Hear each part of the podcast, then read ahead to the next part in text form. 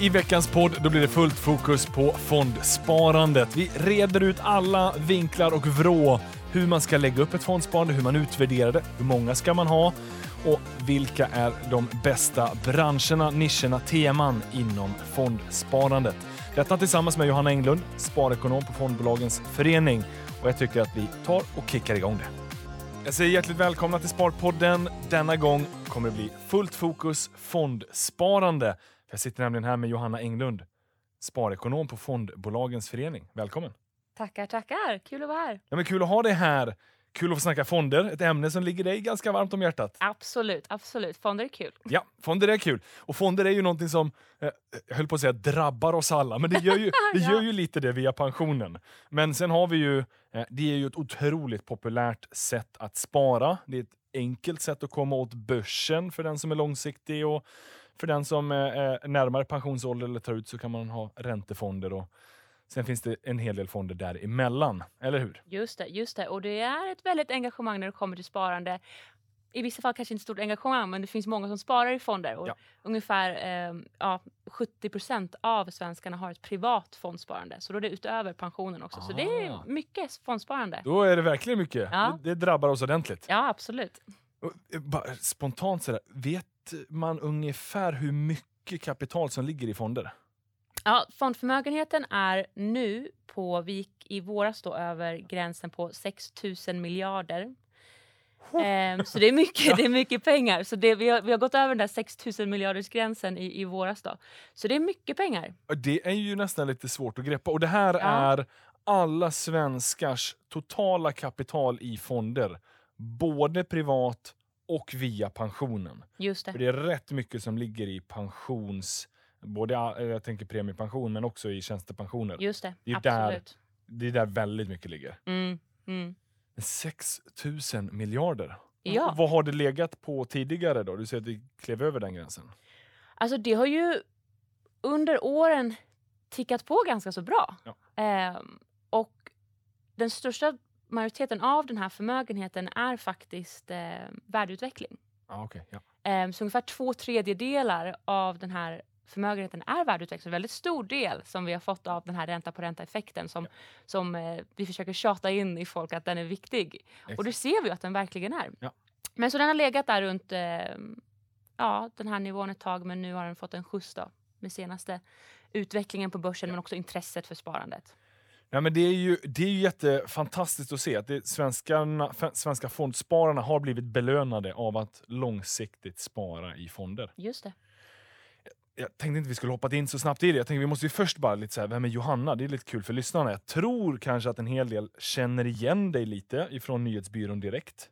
Där var du ju innan du landade på Fondbolagens förening, eller hur? Ja, så jag började på Nyhetsbyrån direkt och jobbade där på deras börsredaktion. Ja. Skrev börsnyheter om de börsnoterade bolagen. Och sen så landade jag på deras fondredaktion. Och det var ju fantastiskt kul att få vara där. Då började jag också jobba lite i deras studio. Och många som är väldigt intresserade av börsen kanske har kommit över programmet Trading Direct. Ja. Som jag också hoppade in och hjälpte till med lite grann ibland. Och sen därifrån då så började jag jobba på Fondbolagens förening. Så det här med fonder har följt mig lite. Och jag tycker det är kul. Ja. För att det är så himla bra sparform. Men ja, så jag jobbar på Fondbolagens förening nu då som sparekonom. Och följt dig, säger du. Visste du där redan på lågstadiet att fonder, det är mitt life calling? Eller har det liksom kanske kommit här lite senare? Nej, alltså jag sa ju alltid när jag var liten att min största dröm var att äga en bank. Oj, det var liksom pengar som var intressanta. Wow. Och det kommer ifrån, jag har en tvillingsyster, så jag får tacka henne för det här. Men jag var den, när vi var små, riktigt små, så var jag alltid den som var jätteslösig. Du vet, jag skulle köpa godis, tidning, allt. Ja. Och hon var så sparsam. Så jag behövde alltid låna pengar av henne. Aha. Så jag brukade låna pengar av henne. Och sen helt plötsligt en dag går jag in på hennes rum och ska låna pengar. Då har hon satt upp en papperslapp på väggen där hon har skrivit vad jag skyllde henne och räntan på det. Oj. Och jag sa, nej men så där kan man inte bara göra. Så därifrån fick jag liksom lära mig då av min syster att kanske jag får spara upp lite själv. Ja. Om hon ska börja ta betalt för att jag lånar av henne. Ja. Oh, shit. Så hon var ju banken. Ja. Exakt. Oh, wow. Ja, men så därifrån, skämt åsido, så har du utvecklat intresse sen dess såklart. Mm. Men det här är ju en fantastisk story och en otroligt bra skjuts så tidigt att inse att shit, liksom, ränta kostar mig. Om jag istället sparar kan jag få den här räntan på räntan. Exakt. Och få pengarna att växa. Mm. Wow. Är det fortfarande samma förhållande mellan dig och din syster? Är du fortfarande slösa och hon spara? Eller har det skiftats? Ja. Alltså, det är ju så. Hon är jättebra på att spara. Ja. Sen så nu kanske hon tar lite tips från mig. Eller vi kanske pratar om olika strategier hur man ska lägga upp det. Men hon är nog snäppet vassare med sparkvoten än vad jag är. Alltså, du lever inte för att spara så att säga. Utan du sparar för att kunna förgylla. Ja, verkligen. Ja. Verkligen. Det är lite spännande det där. Det finns några olika skolor. Det finns de som är... Det här är ju ändå Sparpodden och föregångaren Günther och sådär. Han var ju otroligt... Han levde för att spara. Ja, men lite så. Jag tror inte vi är på samma nivå där. Nej, jag är inte personligen riktigt där heller. Nej. Jag är ganska sparsam faktiskt. Eller jag är lite sådär, jag försöker vara sparsam på vissa ben. Och sen ibland kan jag vara väldigt generös. Både mot mig själv och andra sådär. Mm. Men jag lever inte heller för att spara. Nej, men jag tror att det beror på. I vissa liksom, tillfällen kan jag nog vara ganska snål. Men jag gillar också att unna mig själv. Och jag kan unna vissa sparmål och sådär. Ja. Så jag tror att det gäller att ha en balans. Ja, men det var en intressant background hur du hittade till det. Jag själv så... kommer jag ihåg att vi spelade jättemycket brädspel när jag var mindre. Och en dag, det här var ju ett bra gäng år sedan, men pappa bad mig att rensa ut förrådet hemma liksom, och ta med alla de här brädspelen hem. Och då visade det sig att de som var mina var just den här finans, aktiemiljonär, Wall Street, spekulation. Alla de här spelen har jag ju fortfarande kvar än idag. Och jag kommer ihåg att när vi satt där, och då kanske liksom 8, 9, 10 år, så fick man den här kupongen och utdelning och lite sånt. Fattade ingenting, men förstod att jag visste hur man skulle liksom vinna spelet. Sen även där då kanske plantera något litet frö. Ja, absolut. Det måste du ha gjort. Och förklara väl varför man sitter här och gillar börs och sparande och så här. Eller hur? Så att, ja, det ser man. Vad ens historia kan ta med en på. Ja, verkligen. Men idag Fondbolagens förening. Mm. Vad gör de? Så Fondbolagens förening är en branschorganisation som verkar för en sund fondmarknad i spararnas intresse. Och våra medlemsbolagen står för ungefär 90% av den svenska fondförmögenheten. Så att vi försöker verkligen se till att fondbolagen sköter sig. Ja. Att de håller alla de lagar och regler som finns. Men också informera sparare. Det är väl det som är min roll då. Att jag försöker informera och utbilda för att svenskar ska bli bättre fondsparare egentligen. Ja.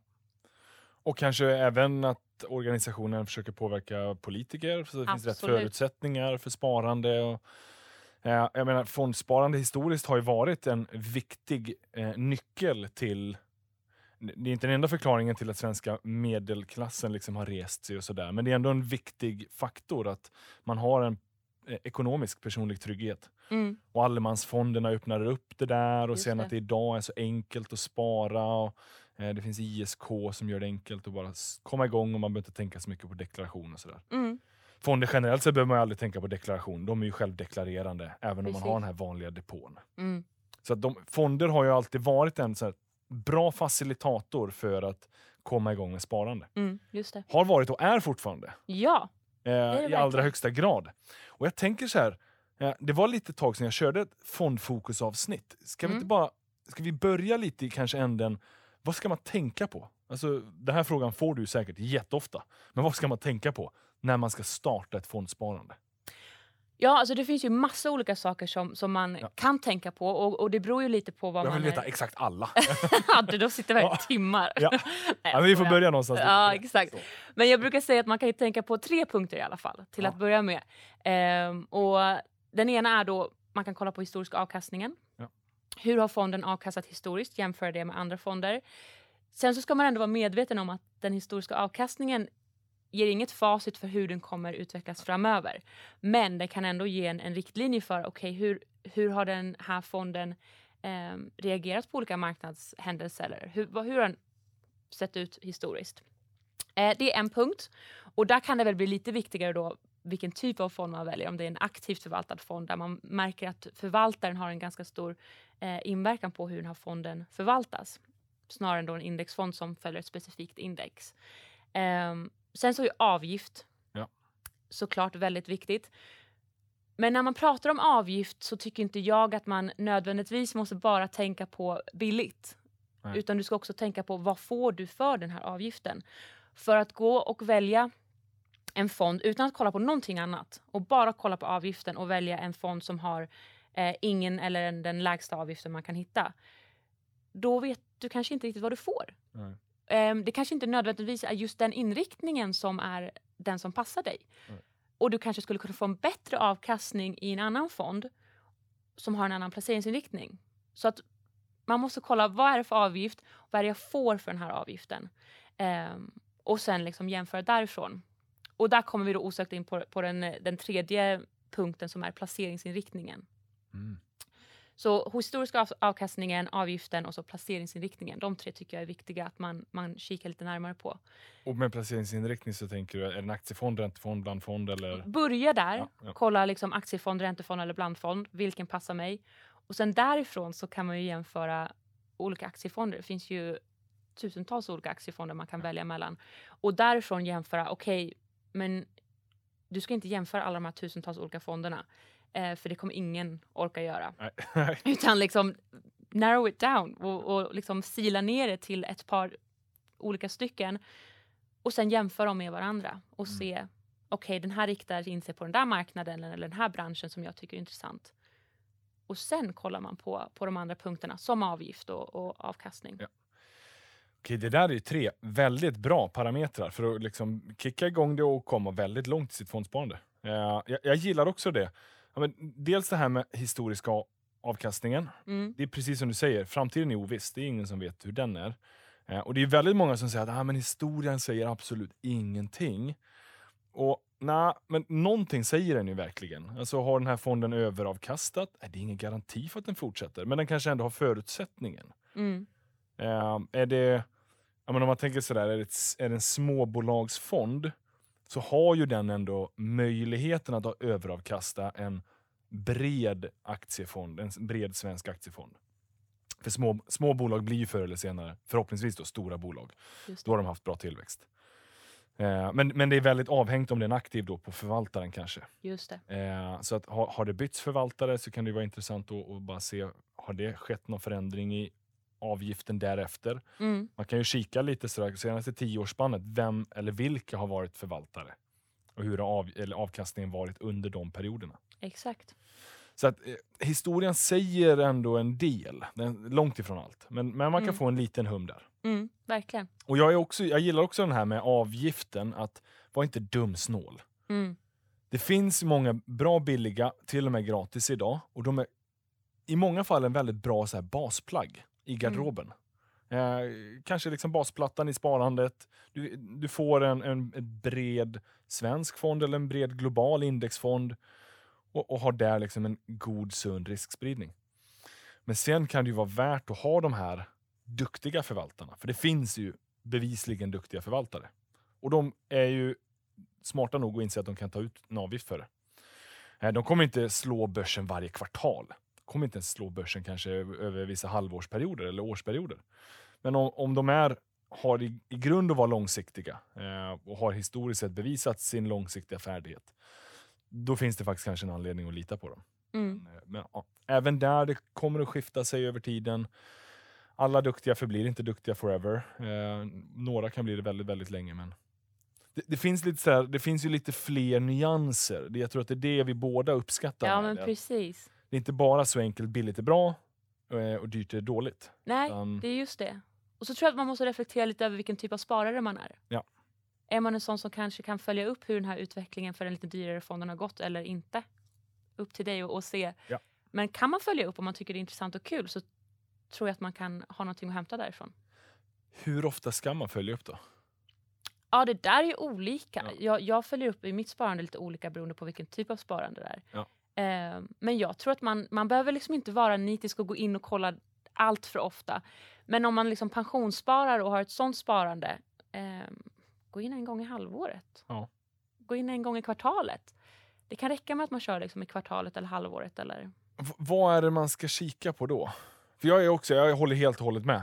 Nu kanske jag själv kollar lite oftare än så. Ja, men det är jag också. Men det är bara för att man tycker att det är lite kul. Ja. Jag månadssparar ju, så då naturligt så kollar jag, nu har jag automatiserat det, men jag kollar ändå hur de pensionskontorna har gått. Vissa privata konton där jag har fonder i.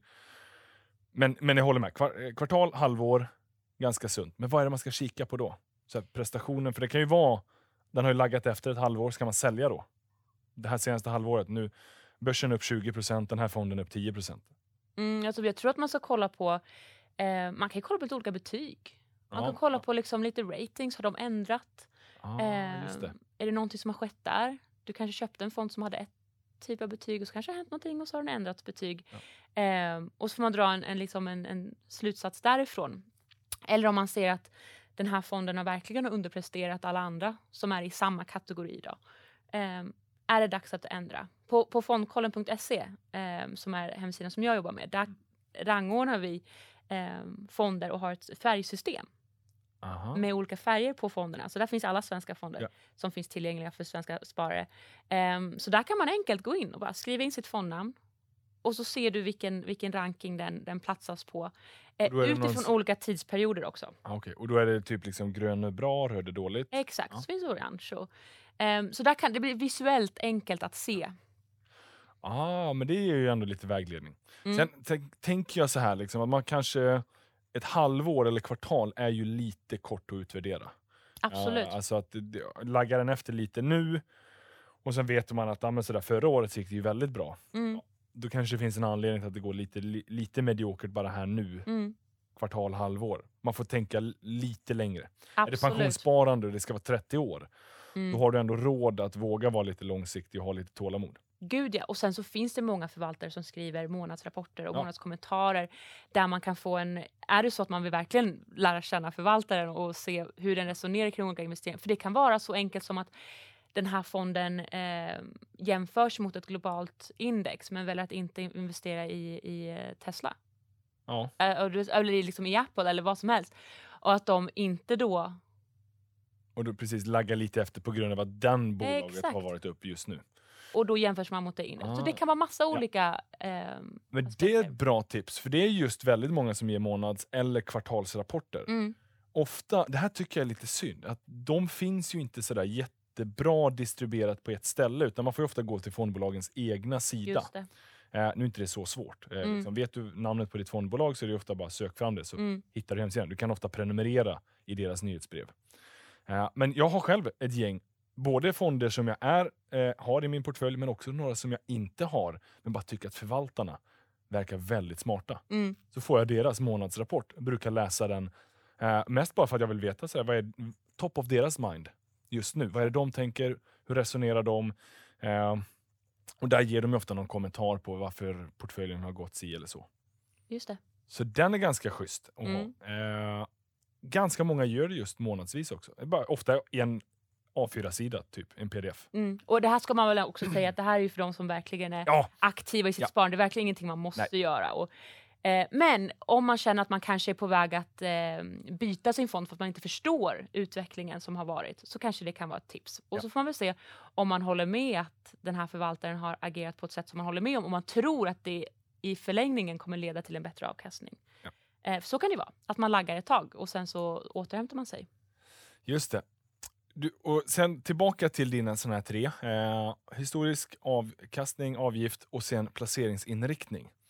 Vad är, om säg att jag nu ska spara 30 års tid.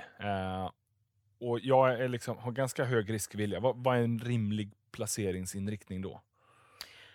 Ja, när man pratar om fonder så är ju liksom, aktiefonder hamnar ju högst upp i riskspannet. Men sen så man... kikar in lite mer på aktiefonder, så finns det ju aktiefonder som har olika riskklass såklart. Och desto smalare fonden är, desto högre blir risken. Och nu ser riskklasser den här 1-7 skalan. 7 är högst, 1 är lägst, vilket baserar sig på historisk volatilitet. Exakt. Och det är det man ofta... Ju mer det svänger, ju högre risk. Ja, precis. Och då... De här riktigt smala, liksom, nischade fonderna som nischar in sig på en specifik bransch eller specifik nisch eller någon lite smalare del. de blir ju då högre risk för att de är exponerade mot en mindre marknad. Det blir ganska logiskt så. Så blir globalfonderna eller fonderna som riktar in sig mot hela länder, de blir lite lägre risk vanligtvis. Typ 5 eller 4 i vissa fall. Mm. Ja. Så har man ett så pass långsiktigt sparande som 30 år, det är väl lång sparhorisont. Jag lyssnade på en annan podd som inte var en sparpodd. Där det var några som kom in på det här med fondsparande och pensionssparande. Och då var de så här helt övertygade att nej, men när man ska spara till pensionen, de pengarna vill man ju absolut inte riskera. Så där ska man ha så låg risk som möjligt. Nej. Ja, jag fick lov att höra av mig till dem. Ja, det är så här, bra, tack. Ja, för jag känner att det är, när de sa det så förstår jag att man kan tänka så. Ja. För att risk är ett så negativt laddat ord. I många fall. Ja, risk är det är så konstigt ord. När jag hör risk så tänker jag ser dollartecken framför mina ögon. Alltså risk är ju för mig möjligheten till avkastning.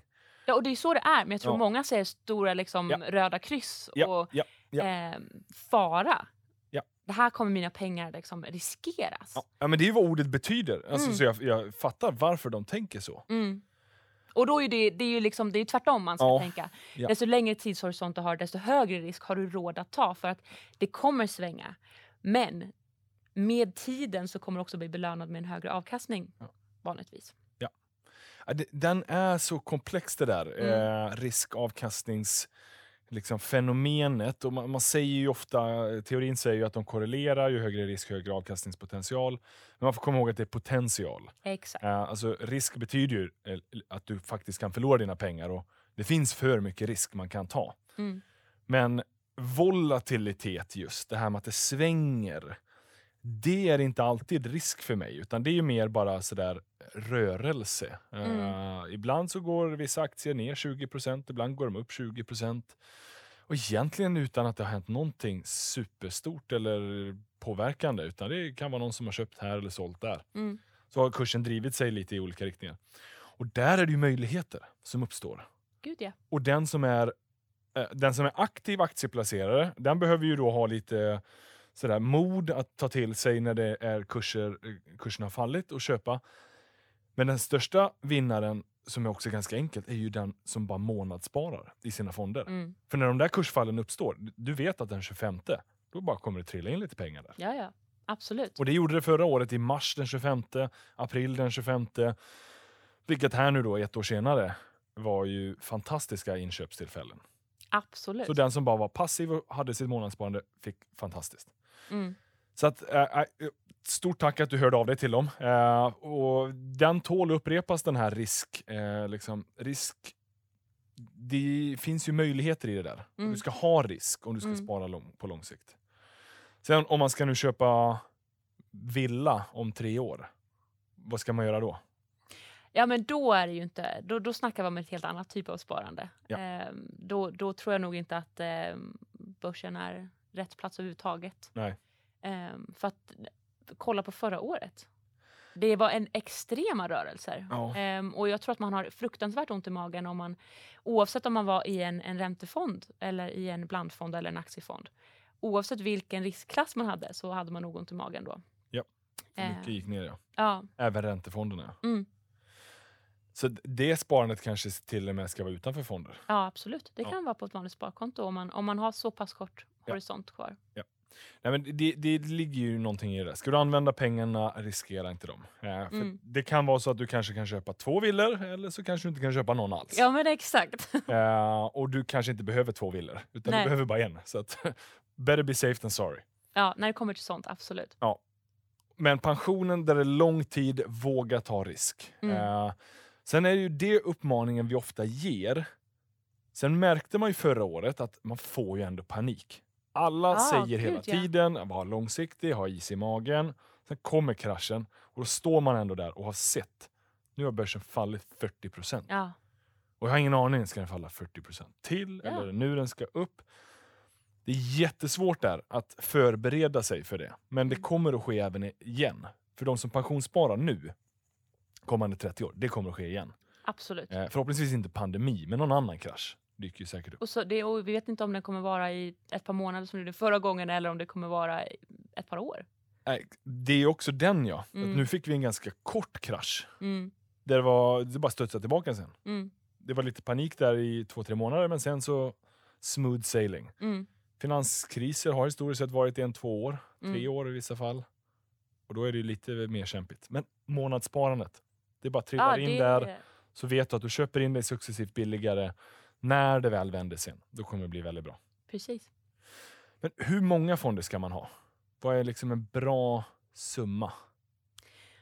Är en för lite? Ja, så här. 2 stycken fondtyper som är... Det är också de populäraste fondtyperna som vi har. Aktiefonder är helt klart populärast. Och sen så när man zoomar in på aktiefonderna så ser man att de 2 fondtyperna som står för majoriteten av fondförmögenheten i aktiefonder är just globalfonder och Sverigefonder. Och har man en globalfond så har du en väldigt stor exponering mot hela världen. Där har du en väldigt bra riskspridning från första kronan. Om du då kompletterar den med en Sverigefond så är du också exponerad mot marknaden där du bor och jobbar som vi gör. Och man får ta del av den inhemska utvecklingen och Stockholmsbörsen har varit fantastiskt bra. Ja. Det är en av de bästa aktiemarknaderna över de senaste åren. Så vi har fått en väldigt god utveckling genom att vara investerade på den svenska marknaden. Så att man måste inte ha många fler fonder än det. Man får en ganska bra riskspridning om man har de diversifierade fonderna. Sen tycker jag att det är lite kul att kunna hitta lite nischade fonder som kanske har lite mer inriktat fokus på, men det kan vara specifik bransch eller småbolag, men det kan vara vad som helst. Mm. Och sen hur många man ska ha där är svårt att ge något facit på. Men jag skulle säga bättre att ha en än ingen. Ja. Men att komplettera med några som man också tycker är kul tror jag kan vara bra. För att få upp intresset lite. Dels få upp intresset men också få avkastningspotentialen. Just det. Alltså det är ju en global fond är ju verkligen bra. Men den kommer ju ge dig ungefär 6% per år. Mm. Alltså give or take. Mm. Vissa av de här nischade fonderna kanske kostar lite mer. Kanske har lite mer svajig rörelse. Kan vara något år de går ner till och med eller 2. Men om det nu är en duktig förvaltare och ger avkastning över längre tid. Så är ju den ofta högre än en global fond. Precis. Så det kan ju också vara den anledningen. Men det är ju alltid svårt att veta vart man kan få avkastning. För hade alla vetat det, då hade alla varit där. Ja, men det är ju lite så. Man får ju kolla lite vad man själv, vad man själv tror på. Men någonstans då, alltså har man en global fond och en Sverigefond så är man då har man en bra basplagg i garderoben. Verkligen. Där kan man vara nöjd om man känner att shit, jag orkar inte mer. Nej. Eller så kan man också få liksom slänga på lite andra nischade där du har lite mer avkastningspotential för att dra upp. Om man bara tänker så här, 1% mer i avkastning per år över 30 års tid ger ganska mycket. Ja, absolut. Med hjälp av den här ränta på ränta-effekten. Så att det kan absolut finnas anledning att våga testa sig ut lite. Då har du både en anledning, du får ha det som morot för att också då läsa på mer och bli lite intresserad av fonder. Och det är en global fond är ju egentligen inte jätteglobal. Nej, det är USA. Ja, så kanske den har några andra marknader som den riktar in sig på. Så om man vet med sig att man har några specifika länder som man tycker är väldigt intressanta så kan man komplettera med en sån också. Och det är just därför jag också säger Sverige. För att Sverige har en väldigt, väldigt liten del i en global fond. Ja. Ja, men det finns... Jag brukar ibland säga en globalfond, en Sverigefond och en tillväxtmarknad. Och sen, där finns det ju ofta indexbaserat idag så du får en låg avgift. Och det är en bra grundplåt. Mm. Men med betoning på grundplåt. Det finns bättre alternativ för den som vill lägga lite mer tid, energi och sådär. Mm. Och på tal om tid och energi. Aktiv versus passiv. Det är ju ofta det är den eviga debatten när det kommer till fonder. Vet du hur fördelningen ser ut bland svenska fondsparare? Hur mycket är i aktiva fonder versus passiva? Om vi tar aktiefonder. Ja, absolut. Det är en ständig debatt som du säger. Och den kan väcka mycket känslor. Ja, det kan det göra. Jag har inte så jättestarka känslor kring det. Jag kanske borde ha det, I don't know. Men jag tycker båda förvaltningstyperna fyller sin funktion. Ja. De gör verkligen det. Jag tycker att det ska finnas plats för båda på en sund fondmarknad. Men... Hur fördelningen ser ut då? Största delen är i aktivt förvaltade fonder. Ja. Men om man kollar på statistiken så ser det verkligen ut som att spararna blir mer kostnadsmedvetna. Och nettoinflödet är det liksom stiger. Så om man kollar på andelen då, så 2010 så stod indexfonderna för 8% av förmögenheten då i aktiefonder. Ja. Och nu 2020 så är den uppe i 18%. Så 10 procentenheter ändå har det hänt på de 10 åren. Men fortfarande så står aktivt förvaltade fonder för den största delen av förmögenheten. Ja. Så 1 av 5 fondpengar ligger i index, 4 av 5 fondkronor ligger i aktivt förvaltade. Mm. Men det är ju lite väl kanske förklaringen då att det är historiskt sett indexfonder är relativt nytt. Ja. Aktivt förvaltade har funnits sedan dinosaurier gick på planeten. Inte riktigt, men under ganska lång tid. Men det är ju just i tillväxten är indexfonder. Men det är ganska många som köper då fortfarande aktivt förvaltade. Nu sa jag det som om det var förvånande, utan det finns ju, det är en rimlighet i att de köper det. Ja, men det man kan se är att det kan svänga ganska mycket i förmögenheten i liksom aktivt förvaltade nettoinflödet då. Ja. I aktivt förvaltade fonder. Där om man kollar på de senaste 10 åren då, så kan det vara några år med nettoutflöden. Medan indexfonder har konstant inflöden. Och sen det som jag tycker var intressant var förra året.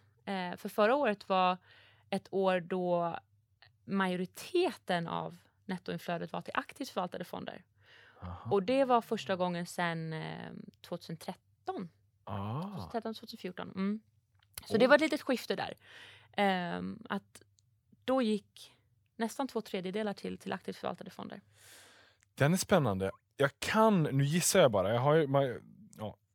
svårt att fråga varje enskild fondsparare hur de tänker. Men jag tänker sådär, de aktivt förvaltade slog ju ändå index under förra året. De som var lite duktiga förvaltare och liksom prickade in portföljen efter raset, allokerade där, liksom, tog mest stryk, fick se liksom, en ordentlig återhämtningsskjuts.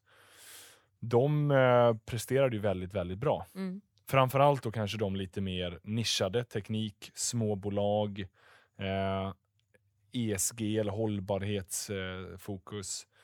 De är ju ofta aktieförvaltare. Exakt. Och de hade ju en otrolig avkastning. Så det kan ju vara en viss sån korrelation. Mm, gud ja, och det märker man ofta att fondspararna, de aktiva fondspararna följer avkastningen. Ja, de köper där det har gått bra. Mm. Och sen får man väl prata om vad man tycker att det är för strategi. Ja. Om det är bra eller dåligt. Men det kan man i alla fall se att det är en liten trend. Mm. Och ja, det gick bra för vissa branschfonder som var inriktade på specifika marknader. Och där var det stora inflöden. Ja, det är just alltså sådär. Nu är vi tillbaka på lite den här historien. Det är inte alltid ett facit för framtiden. Så att köpa det som har gått bra. Finns det ett momentum, en trend så att säga. Då hänger du ju fortsatt på den. Men jag tror att det finns inget så här enkelt svar. Det där är bra eller det där är inte bra. Utan man behöver nog själv resonera kring. Förstår jag vad jag köper? Ja, men verkligen. Och är man långsiktig sparare? Ja. Alltså jag skulle skippa hoppa på trender. Ja. För trender, det kan gå lika fort upp som det kan gå ner. Och så... Nej, det är sant. Det är väldigt sant. Man försöker hitta om det inte är en långsiktig trend som man verkligen tror på. Som man har analyserat fram själv och som man verkligen kan vara trygg med. Ja, men viss sådär övergång till förnyelsebar energi är ju en väldigt långtgående. Sen kan ju även sådana trender få mikrobubblor i sig. Just där för mycket kapital kommer in och skapar höga priser. Vilket kommer över en liten tid skapa lägre priser. Mm. Men det finns ändå en lång transformering. Digitalisering är en annan. De här megatrenderna. Mm. På tal om statistik. Jag är också lite nyfiken. Vet du ungefär hur mycket av de här 6 000 miljarderna. Hur mycket är i aktiefonder versus andra fonder? Alltså typ ränteblandfonder och sådär. Vi har ungefär... det är över 60% som ligger i aktiefonder. Ja. Det är ungefär 64% som ligger i aktiefonder. Sen kommer blandfonder. Och sen har vi ungefär 12-13% i räntefonder. Ja. Och där är mest i långa räntefonder. Ah, okay. Så det är aktiefonder for the win. Ja. Men det makes sense ju, för att det är långsiktigt det mesta sparandet. Det är nästan som en privatpersons portfölj nästan. Ja, det är inte en helt fel fördelning om man har sådär liksom 10-15 års perspektiv. Räntefonder, en liten del ränta, mycket blandfonder och sen då mestadels aktier. Mm, precis. Sen hade ju varit intressant, det är jättesvårt för er att liksom få ner i blandfonderna hur mycket av dem ligger i aktier och räntor och sådär. För det kan ju skilja sig åt mycket beroende på vilken typ av blandfond det är. Men ja, så det är majoritet aktiefonder. Ja. Ungefär hur många fonder finns det i Sverige? Tillgängliga till privatsparare så är det ungefär på svenska marknaden ungefär 3000. Oh wow. Det är mycket fonder. Ja, det är ganska många. Ja, och det man kan se också att det blir ju fler och fler om man jämför med kanske 20 år sedan. Då var liksom majoriteten av förmögenheten i Sverige var ju Sverigefonder. Ja, och så kanske det var typ, jag har sett ett cirkeldiagram från Fondbolagens förening där man liksom nu vet jag inte exakt vilket årtal det var ifrån, men det var verkligen liksom kanske 4-5 olika tårtbitar. Medan nu, du vet, det finns ju så många olika tårtbitar som ska in i varje för att det finns så många fler kategorier att spara i. Ah, just det. När det kommer till aktiefonder och de flesta typerna av fonderna. Oh, wow. Mm. Så det blir fördelat på fler olika... Och blir det fler fonder eller blir det färre?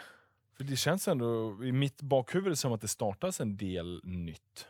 Ja, men det gör det. Men sen så fusioneras det ihop lite fonder här och där. De hör man inte så mycket om. Nej, så det stängs ner fonder. Ja. Så jag har ingen klar statistik på exakt hur många fler fonder det är. Men jag vet att det blir ju mer diversifierat i alla fall. Ja. Det finns olika typer av fonder. Lite nischat lite mer så. Ja. Och det är bra, det är fantastiskt för spararna. Att man får det utbudet. Det är jättebra. Att kunna välja på. Sen är det 3000, det är för många och man kan inte gå igenom alla de fonderna. Går inte. Du kanske inte ens ska gå igenom en tiondel. Nej, det behövs inte. Så att man behöver verktyg för att liksom nischa ner det. Vi har lite sådana på Nordnet. Fondkollen.se är ett bra. Där kan du också sortera ut på branscher, nischer, avkastning, avgift. Lite andra nyckeltal och mått och sådär. Mm. Finns det mer för nyckeltal? Har du någon annan favorit sådär mått eller nyckeltal som du kikar på? Nej, alltså ska jag vara helt ärlig så jag kikar på väldigt få nyckeltal när jag väljer fonder. Jag går väldigt mycket på, om jag ska välja en aktivt förvaltad fond så går jag väldigt mycket på liksom, historiska avkastningen och förvaltarna. Ja. Jag tycker förvaltarna är jätteviktiga för att det är de som tar beslutet. Ja, hur kommer de förvalta de här pengarna? Sen förväntar jag mig att de går in på nyckeltal och kikar lite mer på just vilka aktier de väljer. Ja. Det är det man köper in sig i att de ska vara experterna. Det jag betalar för. Ja, exakt så då förväntar jag mig det. Sen så är det klart att man kan jämföra hur många Morningstar-stjärnor de har eller vad de har för jordglober eller vilka olika liksom, betyg de har. Det finns ju jättemånga sådana man kan gå in på, men jag kollar mest på när det kommer till aktivt liksom, vad förvaltarna är för typer. Och jag tror att det där är väldigt sunt. För det blir så lätt att man, om man är lite ny så tänker man så här, jag måste läsa på om allting. Jag måste förstå alla betyg och verktyg och sådär. Och finansbranschen är duktig på att hitta på många liksom, komplicerade verktyg och tekniker och sådär. Man får komma ihåg att ingen vet någonting om morgondagen. Ingen vet någonting. Så att bara sådär, ha lite magkänsla för lite på de här personerna. Där kommer man ju väldigt långt.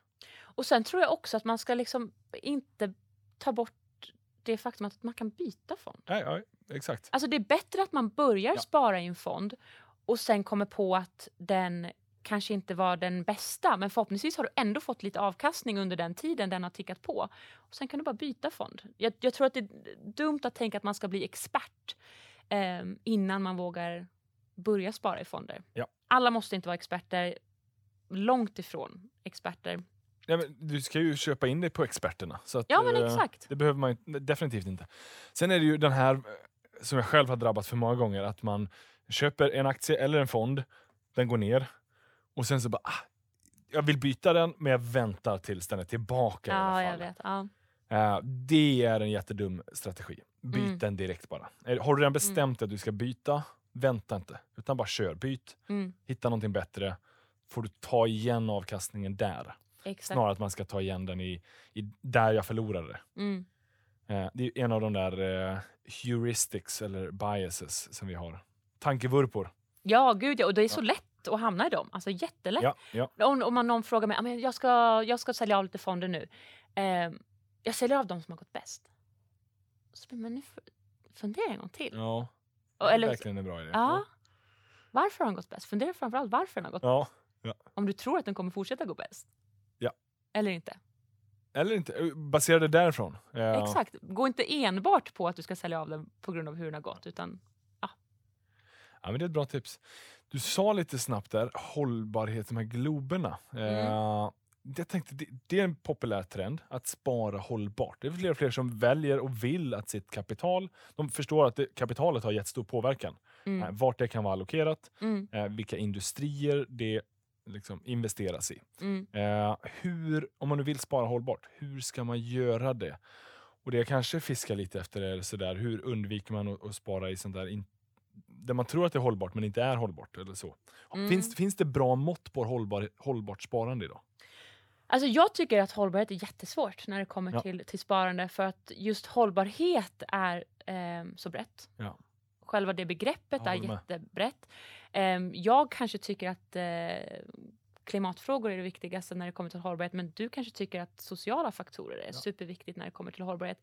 Så att bara liksom om man hamnar vid det första ordet så tycker jag... Det finns ingen konsensus. Nej. Och sen så blir det ju förhoppningsvis bättre. Vi har nya EU-regler som kommer på plats och det kommer bli fler med åren. Så att förhoppningsvis kommer det bli tydligare. Men just nu tycker jag att det är ganska svårt att veta exakt vad som är hållbart. Och när det kommer till sparande så kan också förvaltare jobba med det på olika sätt. Man kan antingen helt exkludera vissa typer av bolag som jobbar på ett visst sätt och kanske i en viss typ av bransch. Eller så kan man välja att välja in att man jobbar med grön teknologi eller man jobbar med en viss typ av branscher och bolag som främjar då hållbarhetsrelaterade aspekter. Eller så har man ett tredje ben med bolag som kanske inte gör varken eller, men de försöker påverka bolag som de investerar i att bli mer hållbara. Ja. Och det där är ju också jättesvårt att veta då hur de här bolagen jobbar med de här olika frågorna. Däremot så ska det gå att läsa om. Man ska som sparare kunna hitta den informationen om sina fonder. Men det är ju inte så enkelt som att man kan rangordna på ett jättebrett sätt som fångar in allt. Det är jättesvårt. Men man kan gå och kolla på de här morningstar-globerna. Det är ju ett relativt betyg. Så det sätts ju inom fondkategorin. Så då måste man också vara medveten om att alla fonder inom just den här kategorin får ett betyg. Och de fördelas ut lika många i alla kategorier. Det kan finnas en väldigt smutsig kategori, men den bästa fonden där i får ju högsta betyget. 5 jordglobar. Exakt. Den får ändå 5 jordglobar. Ja. Sen så har vi också Svanen-märkningen som man kan gå in på. Så jag tror att man måste återigen fundera över vad är det jag tycker är hållbart, vad är det jag tycker är viktigt. Vill jag absolut exkludera bolag, då finns det fonder som exkluderar. Ja. Tror jag på påverkansarbete, finns fonder som gör det. Det är ju ett nytt begrepp som har kommit ut om mörkgröna och ljusgröna fonder. Ja. Du baserar på det här taxonomi, europeiska regelverket. Ja, men precis. Så det trädde i kraft 10 mars i år. Ja. Och där har en kollega på Fondbolagens förening gjort en sammanställning över hur det ser ut. Och jag tror att ungefär 70% av svenska fonderna är ljusgröna. Ja. Och sen så har vi lite mörkgröna. Så att vi... Det är ganska bra. Vi har länge legat i framkant när det kommer till hållbarhet och förvaltning. Och det är ju väldigt kul att vi har gjort det. Så jag tror att man som generellt sett behöver inte vara jätteorolig. Men tycker man att det verkligen är viktigt så då får man nog läsa på lite om olika fonder och se hur de jobbar med det här. Men det är svårt och det är lite flummigt för tillfället. Ja, men det är under en transformerande tid tills vi har hittat de bästa måtten och sådär. Men lite kanske det du säger är att hitta din hjärtefråga. Vad är det som är viktigt för dig? Är det påverkansarbete? Att du vill vara med där de ställer om? Eller är det direkt exkluderande? Vilka fokusområden är viktigt? Det finns egentligen då ganska många fonder idag som har varje olika sån här liten nisch. Så att Fundera på vad är din hjärtefråga och sök fonder därefter. Mm. Men du kan vara ganska trygg i att de flesta fonder har ett bra fokus på det här. Absolut. Om de inte aktivt sagt att de är en oetisk fond. Men jag tror att det är ganska få som aktivt uttalar sig sådär. Utan de är... Och sen tycker jag det är så himla intressant för att för några år sedan så var det väldigt mycket snack om att skulle man investera hållbart så fick man nästan acceptera att man inte skulle få lika bra avkastning. Ja. Det var lite att det var som att men ska du investera hållbart så kan du räkna med lite lägre avkastning. Det är ju inte alls så länge. Tvärtom, i många framtidsbranscher snarare. Mm. Där det både är bättre för miljön och i många fall är mycket mer skalbar affärsmodell. Mm. Vilket kommer ge bättre ekonomiskt output. Mm. Så att, i många lägen är det till och med framtidsbranscherna då. Och förhoppningsvis så innebär ju det också att kapital kommer följa. Så fort avkastningen finns där så... Ja. Tyvärr är det lite så. Men så är det. Och sen är det ju... Även måste man komma ihåg att du kan ha de här exkluderande som bara fokuserar på de här nya transformerande bolagen. Men sen finns det ju ett stort arbete att göra i just omställningen. Mm. Att det kanske har en bättre miljöpåverkan. Att göra stålproduktion lite mer grönt. Det kommer alltid vara lite smutsigare än bara sådär, någon som sysslar med helt förnyelsebar energi. Men vi behöver stål. Och kan vi göra det som vi behöver lite bättre så kan det ge jättemycket för miljön. Mm. Och fortfarande ge en god avkastning. Mm. För det är förmodligen fler som kommer vilja ha det där stålet om det är grönt. För att vi märker att samhällets efterfrågan på den här typen ökar. Så att man kan tänka lite sådär. Men känner man att det blir mer labyrint än vad det blir klarhet. Då kan man också ta ett steg tillbaka. Och bara känna att så här, fundera på vad som är viktigast för dig. Det allra viktigaste är att du sparar i fonder. Att du får till det där. Mm. Det är det mest viktigaste av allt. Mm. Börja med någonting och sen så kan du gira runt mellan när du väl har kommit igång och börjat sätta upp det där månadssparandet. Mm. Avslutningsvis, hur ser ditt fondsparande ut? Vad är det, om jag får fråga, har du någon så här mål och drömmar du sparar till? Och månadssparar du? Både och. Jag har ganska uppdelat sparande. Inte bara på olika ISK-konton utan jag på lite olika liksom, banker och plattformar. Och jag pensionssparar långsiktigt, automatiskt. Ja. Lägger inte jättemycket tid på det förutom att jag vet att det sköts. Och sen så går jag in ibland bara för att jag tycker det är kul att se hur mycket det har växt. Ja. Finns det någon anledning att du väljer flera ställen och inte samlar sådär eller? Jag tycker att du vill testa. Ja. Jag vill testa och sen så får jag många sparare som hör av sig till mig också och liksom har lite frågor och då tycker jag att jag är en sån här människa som så här learning by doing. Jag måste ha lite erfarenhet av de här olika plattformarna för att se vad de har för fördelar och nackdelar och vad jag själv tycker om dem och inte tycker om dem. Så det är en av anledningarna. Ja, det är smart. Och så, men jag har köpt pensionssparande på någon och så har jag på någon annan har jag lite aktier för jag tycker det är kul. Ja. Plockat ut några som jag tycker är roliga att följa. Och det är väl som med många andras aktier. Vissa har gått lite sådär och vissa andra har man lyckats komma in i rätt tid och de har gått väldigt bra. Och då är man bara sur på sig själv att man inte stoppar in mer. Men hur mycket har du aktiefonder och räntor? Eller liksom, kör du majoriteten börs liksom? Ja, det gör jag. Och alltså i pensionssparande har jag har ju fördelarna då som att man ska få jobba i många år till. Så har man tiden på sidan. Men där har jag bara aktiefonder. Ja. Men sen har jag också en annan kul grej. Jag har lite annat typ av sparande också. Men det roligaste sparande har jag med min tvillingsyster då. Så vi har ett gemensamt sparande som, det går väl emot då lite de här klassiska sparråden som man ger till alla att kortsiktigt sparande ska inte vara på börsen. Men vi har gjort det här medvetet. Ja. Och vi har ett mål med det. Så vi fyller 30 om ett par år. Och vi har sagt att vi stoppar in 1000 spänn var i det här sparkontot. Och så har vi valt en aktiefond som är väldigt hög risk. Ja. Men vi är båda medvetna om det. Och vi har pratat igenom det. Vi vet att det är hög risk men vi tycker det är kul. Ja. Och så har vi sagt att hur utvecklingen blir, det får avgöra vad vi gör på vår 30-årsdag. Så antingen kommer vi liksom dra en resa till Maldiven och jag kommer få lov att fråga om jag får tjänsteledigt ett tag. Eller så kommer det bli att vi får gå ut på stan och käka en middag. Ja. Who knows? Ja. Men vi får liksom se.